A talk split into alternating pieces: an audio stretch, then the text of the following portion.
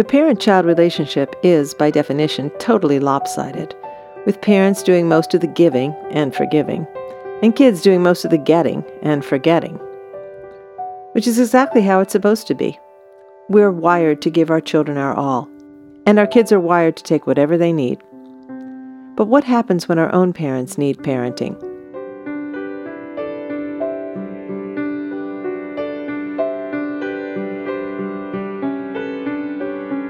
My dad died of a sudden massive heart attack when I was 15. At the time, I was away at summer camp. There wasn't a damn thing I could have done, but still, I wish I'd been there for him. Decades later, my mom offered me plenty of opportunity to help while she slowly died of Lou Gehrig's disease, and I was there for her. Switching roles and becoming my mom's caregiver provided some of the most loving, grace filled times of my life. Those 10 months between her diagnosis and her death were also the most emotionally draining, anxiety ridden days I've ever known. And I'm grateful for every minute. That experience transformed our relationship and me along with it, both for good.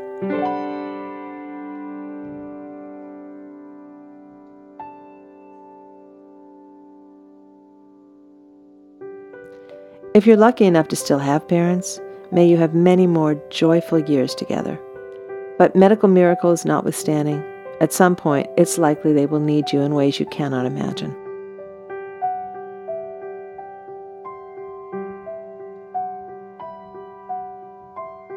I'm Annie Fox, and this is Family Confidential Secrets of Successful Parenting. Today's show When Parents Need Parenting.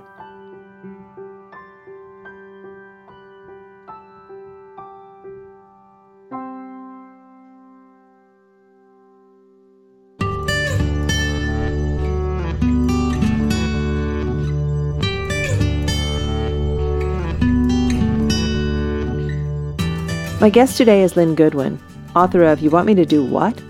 Journaling for Caregivers. Lynn is the publisher of Writer Advice. She's also a teacher, editor, freelance writer, former caregiver, and journaling workshop facilitator.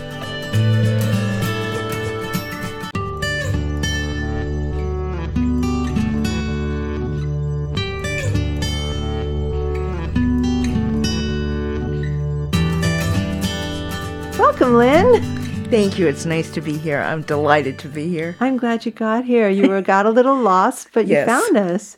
And I think this is interesting metaphor because getting lost often leads to self-discovery and then you get to the place where you pictured yourself maybe in the middle of that fear and anxiety of being lost. I just wish I was there already. And it seems to me to lend itself a lot to your book. You want me to do what? Journaling for caregivers. And I would love to have you talk this morning with the people who are listening who might find themselves in that position. What I learned from your book is there are millions of them taking care of aged parents, um, spouses who are debilitated in some way, kids with chronic illnesses. And so I, I would love for you to start off just telling us what is the difference between a caretaker and a caregiver? That's a very good question. A caretaker waters the plants, and a caregiver gives care to humans who can respond back, would be my definition of the two. I thought about the fact that this was a bit of a metaphor for the book and for my life as I was driving here. Parts were so familiar, and parts just didn't make sense on the roads. And that's a lot like caring for my mother in the last six years.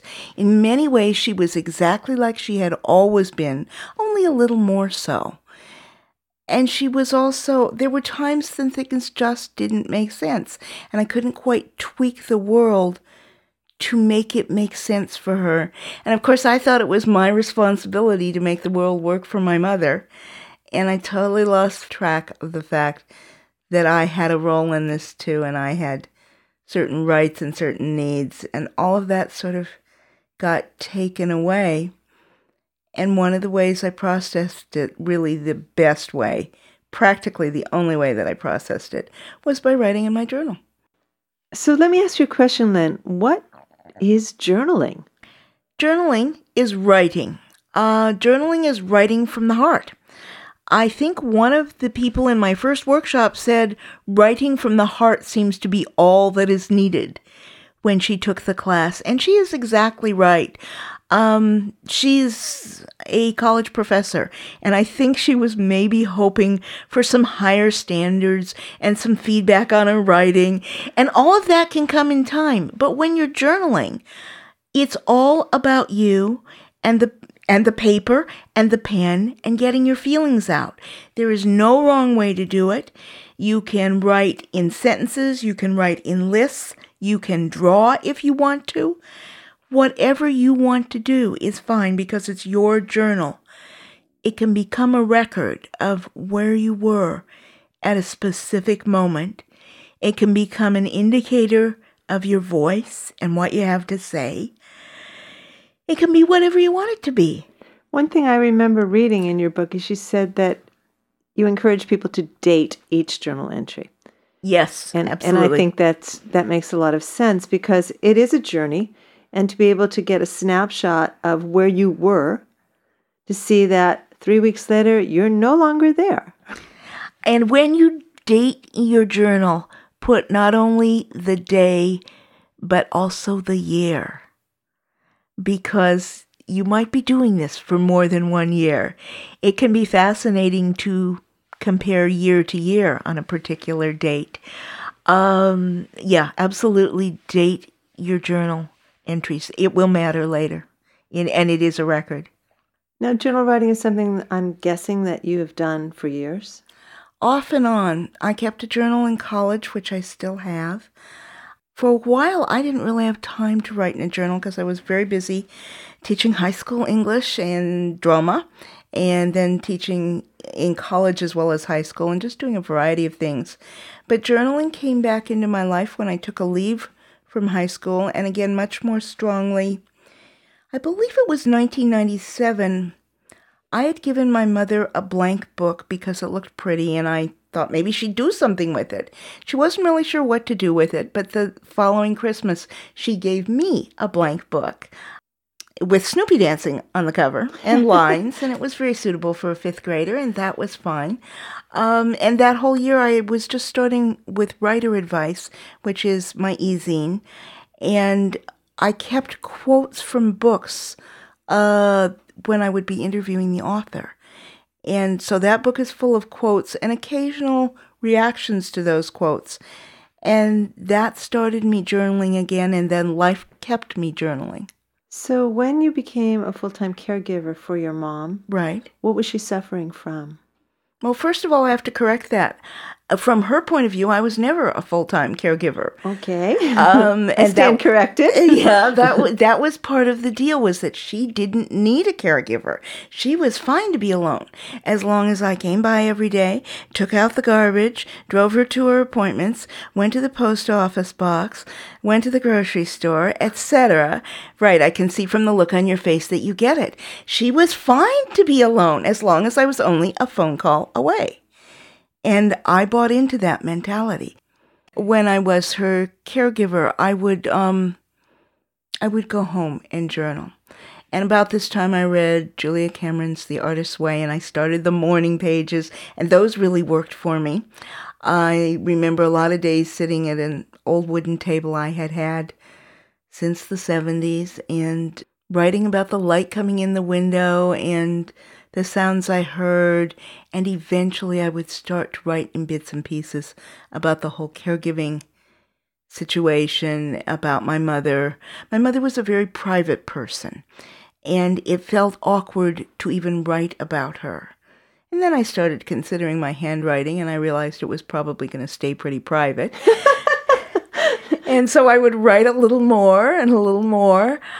I had no idea that I was processing anything. That was my next question. Were you aware that you were using this as a support for yourself and your your emotions? I didn't have a clue. I only knew that when I was done, I felt better, Describe better. less stressed, less eager to tear my hair out, less eager to slam my fists on the table, go, oh my God, what am I doing? Um, not inclined to scream or whatever. And this makes me sound like a rather erratic person. Not at all. It sounds very normal. Uh, yeah, I I am more and more finding out that most caregivers feel that way at some point because they're just going, I can't take this anymore. And of course, you can't take it anymore. What I lost track of was the fact that I I had a right to a life because I didn't have kids or a spouse, I felt like, fine, I'm in the sandwich generation, but I'm an open face sandwich. I really am available to take care of my mom 24 7. She took care of me. I had a chance at a life. I blew it, and now this is what I have. And my journal was my way to get a little perspective on these really, really, really squirrely thoughts that race through my head and have raced through the heads of pretty much every caregiver that I have written with.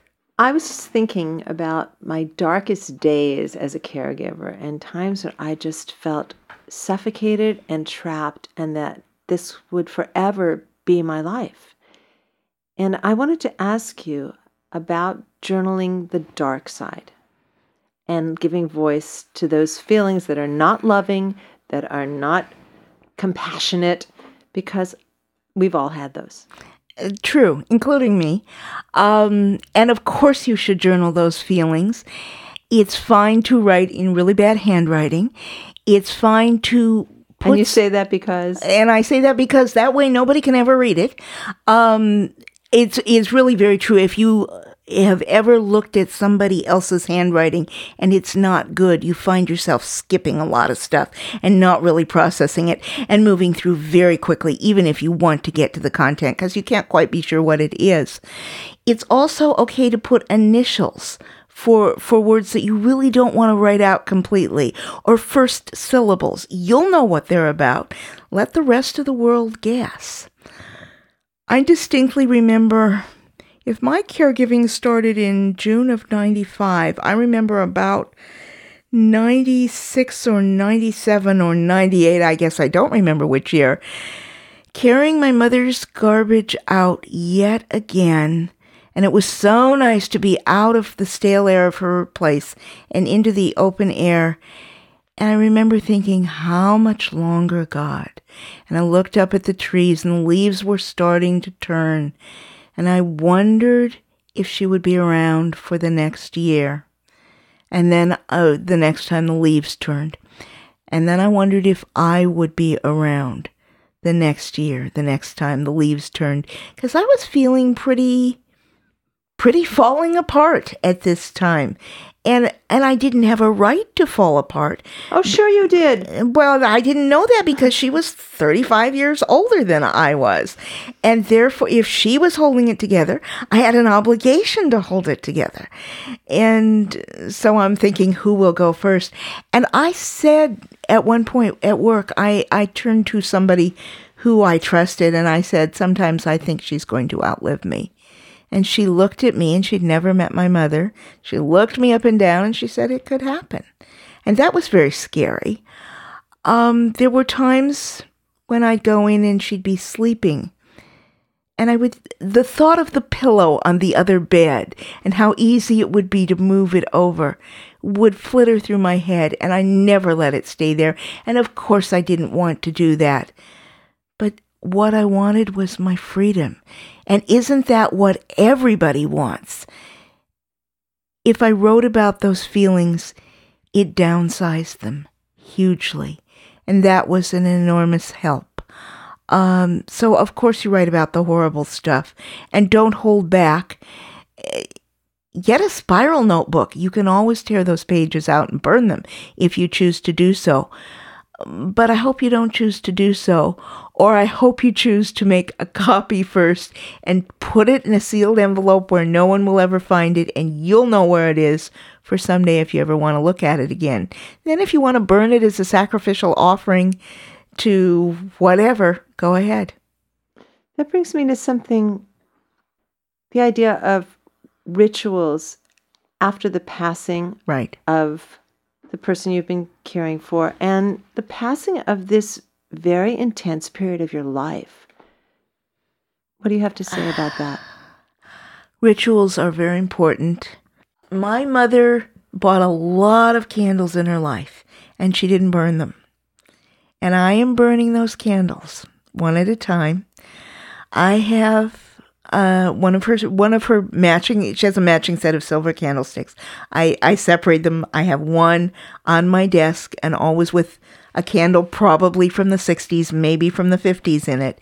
And I often light those as I am journaling, and that's a kind of ritual. It's a it's a letting go. It's maybe opening up to another world if you believe that kind of thing. Um, it's it's a ritual for moving on for me. And I hadn't identified it as that, so thank you. Who told you that you had to do this 24 7 because of all the reasons that you just, well, you know, I'm available and I don't have anything else to do with my life? Who, who told you that you weren't entitled to other things in your life? A little voice in my head told me that. Mm-hmm. Um, Was your mom at all in reinforcing that voice? I don't think she was consciously. I'm sure I heard things that were not said. I'm sure that there were tones that she didn't mean me to hear as I did. Mm-hmm.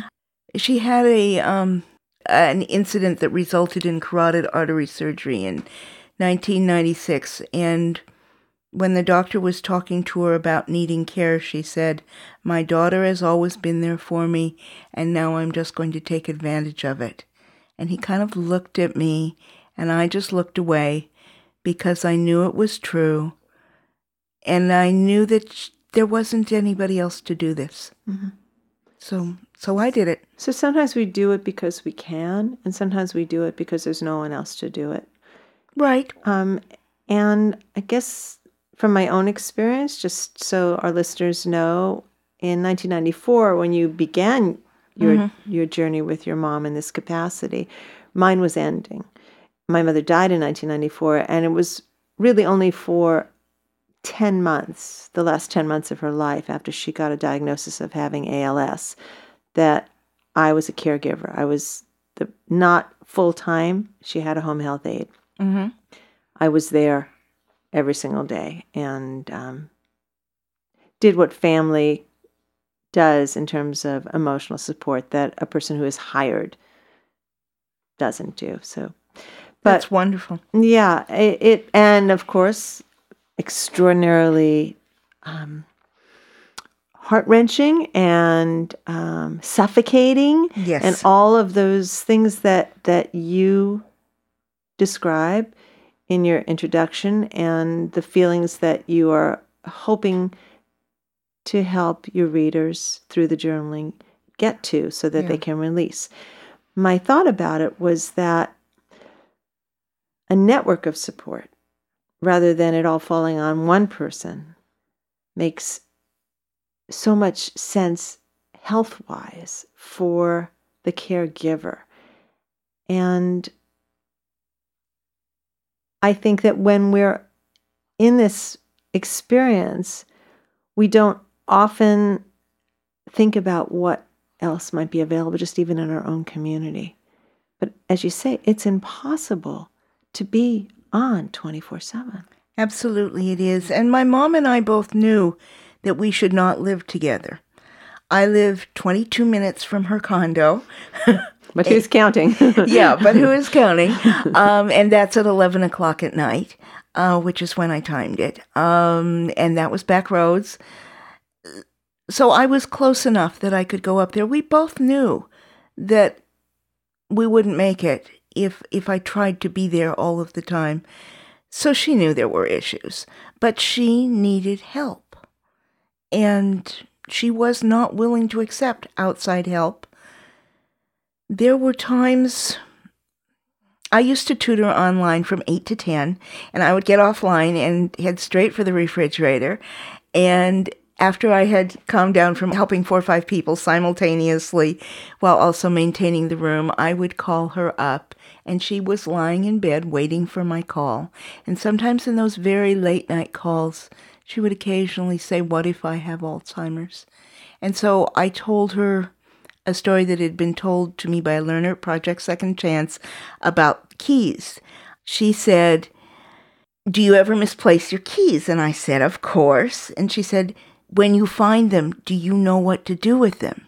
And I said, Of course. And she said, You don't have Alzheimer's. She told me a doctor had told her this. I told my mother that story, and yes, she had misplaced her keys, and yes, she would know what to do with them. She fought very, very hard against this fear that she might have this disease. She never, ever, ever left her kitchen without checking to make sure the stove was off. It made no difference if she'd had something or not. Uh, just obsessively, if she could never leave the stove on in the kitchen, she truly believed she was staving off Alzheimer's. So she fought it in every way she knew how. Was she diagnosed with Alzheimer's? Not until the end. She fought very hard to make sure that she could stay in her home. And so, to avoid that diagnosis, and because of pride, she was really very together in the doctor's office. And I understand that this is a characteristic also of people who have ADHD, Uh, that they can keep it together in certain situations. And I wonder about the brain and what overlap there may be between Alzheimer's and ADHD and the stresses it puts on the mind. She kept it together. At one point, in the fall of 2000, a physical therapist came to the house, and my mother did not want to see her, did not want to walk for her. And so she was very defensive. And the physical therapist picked up some symptoms that something more was wrong, told the doctor, who began looking for it. And then in February of 2001, on February 14th, a woman who was coming in to help her get dressed who I knew, who I'd hired, who I had worked with, found her on the floor. Uh, she'd been there most of the night mm. and couldn't get up, couldn't get to the bathroom. Oh, scary. Yeah, it was pretty scary. So she called me to come over and she showed me the condition the room was in. She stayed for a little bit and then I stayed with my mother and took her to the doctor on the 15th. By the time we got to the doctor on the 15th, she decided that she had chosen to get down on the floor, that she wanted to stay on the floor, etc. And that seemed to be, be the trigger for the doctor to realize something was very wrong. He put her in the hospital, ostensibly to check her blood pressure, while waiting for her neurologist to come and make an assessment. And he took like two minutes to know that she did have Alzheimer's. Did she know of the diagnosis? No, um, her primary care physician told me never to tell her the diagnosis. And what do you think about that as you give advice? I understand that it varies with the individual, and I know he thought it would just upset her. If a person has Alzheimer's and they're told the diagnosis, they might not even remember it. I think that a woman as independent as my mother had the right to know and to understand that what she had was a condition. Not that she was losing her mind, not that she was going nuts, but she had a physical condition beyond her control. Beyond her control would have been a stretch for my mother because she was able to control everything. Mm. But I think it would have been okay for her to make that stretch at the end of her life. So you knew something about her condition that she didn't know, which put you in a, a weird place, I would think. Absolutely. Hmm. That's exactly right. I was very uncomfortable not telling her the truth. Uh, it, it wasn't that I lied to her. I simply never told her what was wrong with her. I became very willing to let her have her own way, which she loved. What did she think was wrong with her? That she was getting old. Mm-hmm. That her legs were not responding when she sent them a signal, if she thought it that far. She, she called herself crippled towards the end when she was using a walker and then a wheelchair. Mm-hmm. And I, I told her she wasn't crippled. She was having movement issues, but she said, No, I'm crippled. People don't appreciate walking while they have it. Mm-hmm. And I wanted to tell her I did appreciate walking. I just got very tired of some of the walks I took. Hmm. But I didn't say that. So, when you heard your mother's diagnosis, how did the journaling help you process that? Oh, um, Because that's what they say, the long goodbye. That yeah, it is. there's no happy ending out of that diagnosis. It helped me, first of all, with practical things, uh, making lists of things I needed to do to get her into a um, an assisted living facility. Uh, I made lists of things I need to bring her. And then somewhere in the midst of the list, I'd start to write about fears. Mm, And I realized fear is a feeling, but I was going to say fears more than feelings and how I would cope and who I should tell and whether I had a right to tell and what I would say if I did tell. And that was the beginning of planning for me, and planning is very important, of course. I'm going to ask you to read something that you've written in your book. It's at the beginning. I'm assuming, and you're using them as examples of how one might use the prompts in this book of prompts for caregivers, but I'm assuming that they are prompts from your own journal. I wish I had had these prompts when I was a caregiver. And I suppose I did to a certain extent. I had done prompts before. But I think if I had had these, it would have helped me. It would have given me permission to write down some of the things that needed to get written down. So I would be happy to read this. Please. Today, I feel poverty stricken. I hate having no income. The money you give me doesn't count. It feels like an unearned gift. I want to earn my own money detached from you. I want to feel productive and independent. I don't want to feel like a nine year old doing chores for an allowance. Selfish? Maybe. But when do I get to do what I want to do? Don't get me wrong, I love you.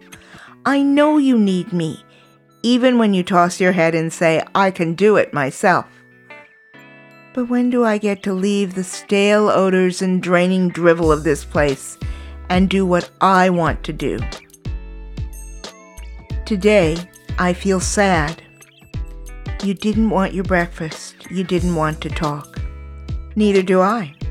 I want to stare at the dust motes floating in the sunshine that's streaming through the screen door. So mindless. Like me. If I were a dust mote, I'd have no hands or feet or responsibilities. Today, I feel hopeful because Christy is coming while I go shopping and I'll have an extra hour. I've been emailing this really nice 60 year old divorced man on Craigslist, and today we're going to meet for coffee at Starbucks. I have a coffee date, and I feel like a teenager sneaking away to meet some hottie. Thank you. You're welcome. I wish I had had prompts like that. I didn't really get these prompts going until about two years after uh, my mother was gone. I joined a free writing group, and we were supposed to bring prompts. And I was probably one of two people who did the first time, and they liked my prompts, which were sentence starts. And so I have been, I have six years worth of prompts stored away on my computer. Uh, when the group took a look at this book, many of them saw familiar prompts. I knew they would work because many times they would take those prompts and no two people ever went in the same direction. And I had had a similar experience when I put prompts on the board in my 10th grade English class in the 80s. Uh, I would have kids who said, I have nothing to write about. And I'd say, Why don't you start with that prompt? And finish the sentence and write the next sentence. And that same principle is, used in this book. Anybody can do this, everybody can do this, and everybody should do this. Where do you think it taps into, Lynn?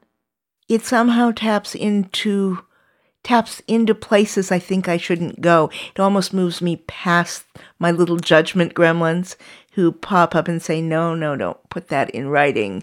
No, don't don't say that ever. That's not a good thought." And they just pop out because people in my generation, in the boomer generation, went to school at a time where there was a lot of fill in the blank on those little purple ditto sheets that the teachers passed out, and we filled in the blank.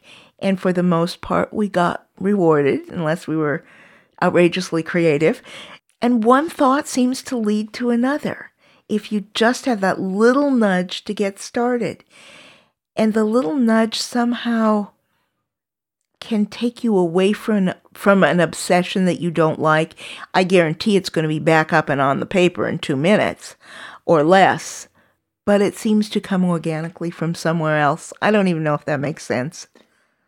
It makes sense in that it is a mysterious process and we don't really know where it comes from. It is an extremely mysterious process. Writing is mysterious. The mind, we know like almost nothing about how the mind actually works. And the mind soul body connection is a mysterious process. There's something about actually putting a pen in your hand and writing things out that slows slows down the process enough to give you a little perspective about what you are doing. There's something about opening up a clean sheet of paper on a computer screen that gives you a little bit of perspective. And I write very differently if I'm on the computer or using longhand. Tell me the difference. Difference in the rate that things come out. Also, I don't type real well sometimes, and that can be a block for me on the computer. It's 25% harder to read on a computer screen, so I'm always bumping up the font or picking a new font. There's something about the feel of the pen going over the page that helps me to sink into my own feelings. And I don't have a better way to describe that. Writing in my journal is more leisurely. And often I will take the journal and transcribe it and make a lot of adjustments in the computer. I think they're both very effective. If I know what I'm doing, I should be on the computer. If it's time to meander and create and explore and dig, I should probably be in my journal. And that being said, there are no shoulds. Just do it your way. Mm-hmm. Just do it, actually. Just do it, yes. And I'd like to hear a little bit more about the workshops that you do for caregivers. I'm I'm guessing that they focus around journaling. Absolutely. And how do people how do people find this wonderful resource because as we mentioned before, when you're in the middle of this intense caregiving experience, we can't see an end to it. We often don't get out much or have much time on our own, and yet what we need so much is a connection with people in the outside world who are having similar experiences just to know that these sometimes horrific thoughts we're having and fears and worries are not unique. Absolutely, those feelings are not unique. There are two ways you can do my workshops one is face to face, and the other is online. Uh, and online isn't literally online, it's done through email. So you don't even have to have an internet connection, you just have to have email. It's oh. great that you make that available to people who maybe can't get to where you are. Yeah, absolutely. I've had people from around the country do the email workshops. What you would need to do is find it online, and you can find. Here's the shortcut go to Writer Advice, www.writeradvice.com, and click on Journaling for Caregivers.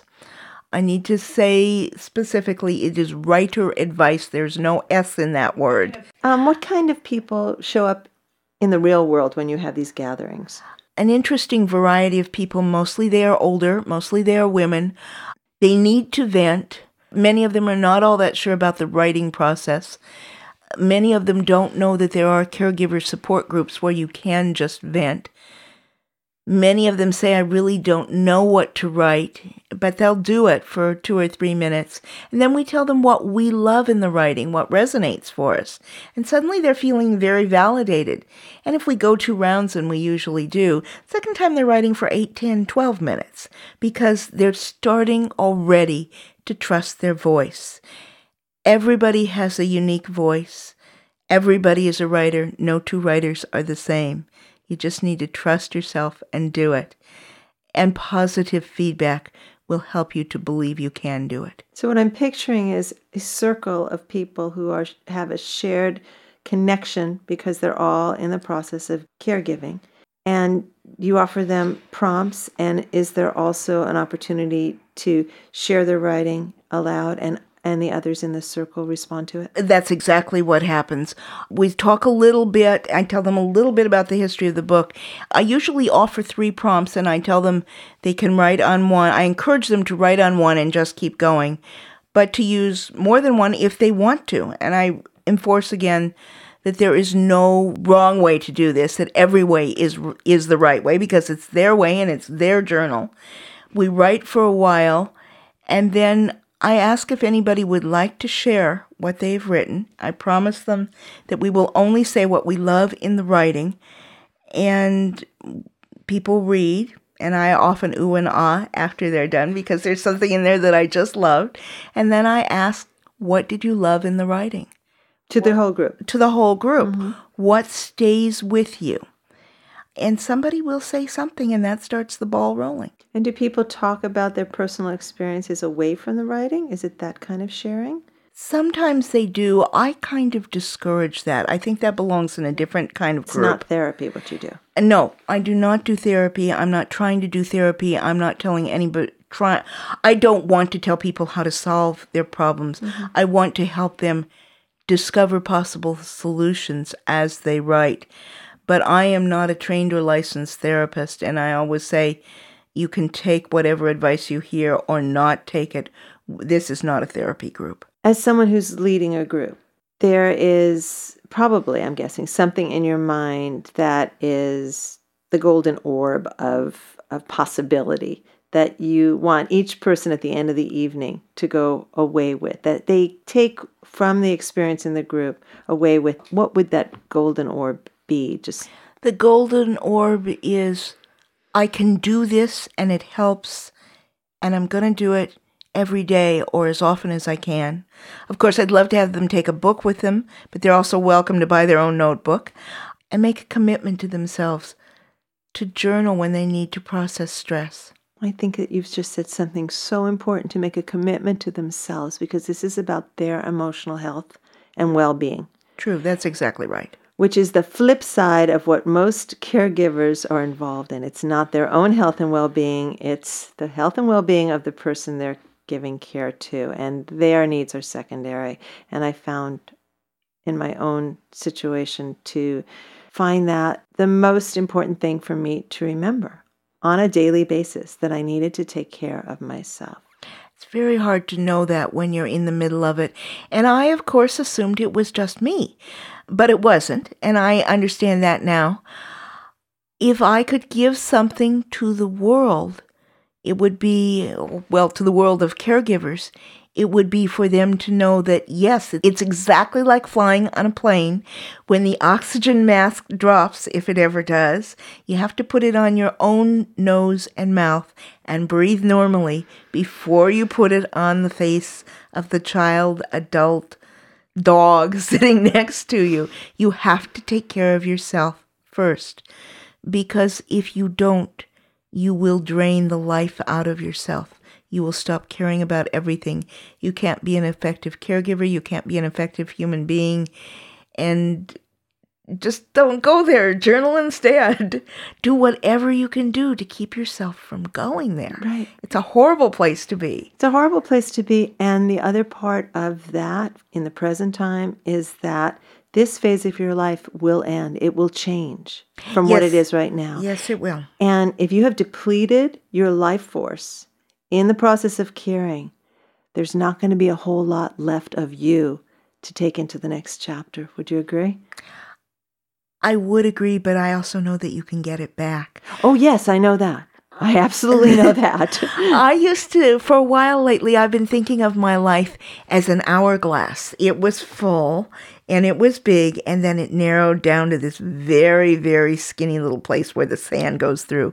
And those were my six years of caregiving. And then it gradually opened out again mm-hmm. when I was no longer a caregiver. I have a lot of people in my life and I have a ton of projects in my life. And there's almost nobody from my former life in my current life because almost all of them disappeared when I was in that tiny little narrow space. Mm. And now it is opened up. That's really marvelous. And I'm thinking that journaling can work and be beneficial for people in any kind of stressful situation. Oh, absolutely. Had I known a year ago what I know now, I would have called this journaling for everybody. Because we're all caregivers for someone. You can be a caregiver for a spouse, a parent, a special needs child, and anybody who's ever had a 15 year old knows that they've had a special needs child. um, you can be a caregiver for yourself. And that didn't become really evident until the economic collapse. Um, I have a lot of friends who've lost jobs, and they now have to take care of themselves, not only to get a new job, but to have the energy to go out there and pursue in this very, very, very challenging economy. So everybody is a caregiver for someone. In many ways, my mother was a caregiver for me, certainly when I was a baby and a child. But maybe, maybe in later life, she was also, in some ways, a caregiver for me. I couldn't name away at the moment. But you get something coming and going, and you need to process it. And Another thing journaling can do for you is prepare you to talk about subjects that are uncomfortable with a person who is in need of medical care or emotional care mm-hmm. or whatever. And one more thing before we wrap up, I, I wanted to talk about life lessons and how obstacles and hardships can turn into wonderful teaching opportunities and mm-hmm. learning opportunities. I'm getting a sense that through the journaling, those kinds of things come up for people. They start to harvest little bits of it and maybe build on that as they're journaling. What am I learning about myself? What am I realizing about my inner strength that maybe I wasn't aware of before? I've seen that happen a lot in the email workshops where people will email their pieces to us. And many of the pieces start with the venting and go into the processing and end with some kind of hope. And they are discovering they're discovering themselves, they're discovering the reason they love the person they are caring for. They are discovering what they do and don't have control over. They are finding their place in the scheme of things. They're hoping for the future and the bad feelings seem to disappear as they discover, hey, I'm doing the absolute best I can. And we validate that. When you say we and they, they send the emails to us, say we had a group of six people who were emailing each other in one of my workshops, you would email everybody in the group. Everybody has the right to respond. I'm the only one who's required to. I say what I love in the writing, and often other people will say, "Oh, you reminded me of the time when," mm-hmm. or um, they'll just say what they love, say how special something is. It makes you feel empowered. It tells you that your experience is important and special and something that should be should be shared. And of course, if you are journaling and you ever want to share it with your kids, if you have kids, or other family members, or tell people about your history, you have that there. There are also personal essays and memoir that evolve out of journals. And I believe that the opportunity to document it gives power to your voice. Absolutely. It gives it gives power and it gives validity power to your voice, validity to the experience, to what you went through, and reinforcement and encouragement to the people who are still going through it.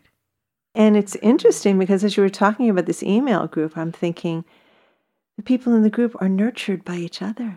Absolutely, they are. My next email group will start in mid July. I believe it's July 13th and you can email me for information. I'm delighted to send you information. The email is lgood, L-G-O-O-D, 67334 at comcast.net. And you can also find it on the website. And give us the web address again, please. Writer advice, www.writeradvice.com. And of course, it's all one word writer advice, not writer's advice, but writer advice. Exactly. well, I want to thank you very much, Lynn, for the wonderful work that you have done here because I know from my own experience that there's a great need because you feel like you're in a bottomless pit when you're in the middle of it.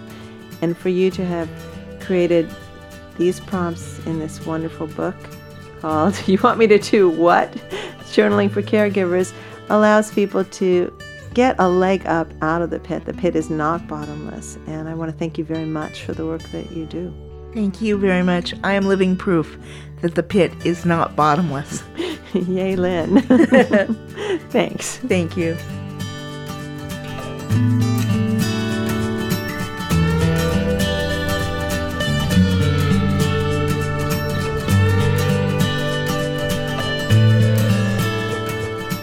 I'm Annie Fox for Family Confidential.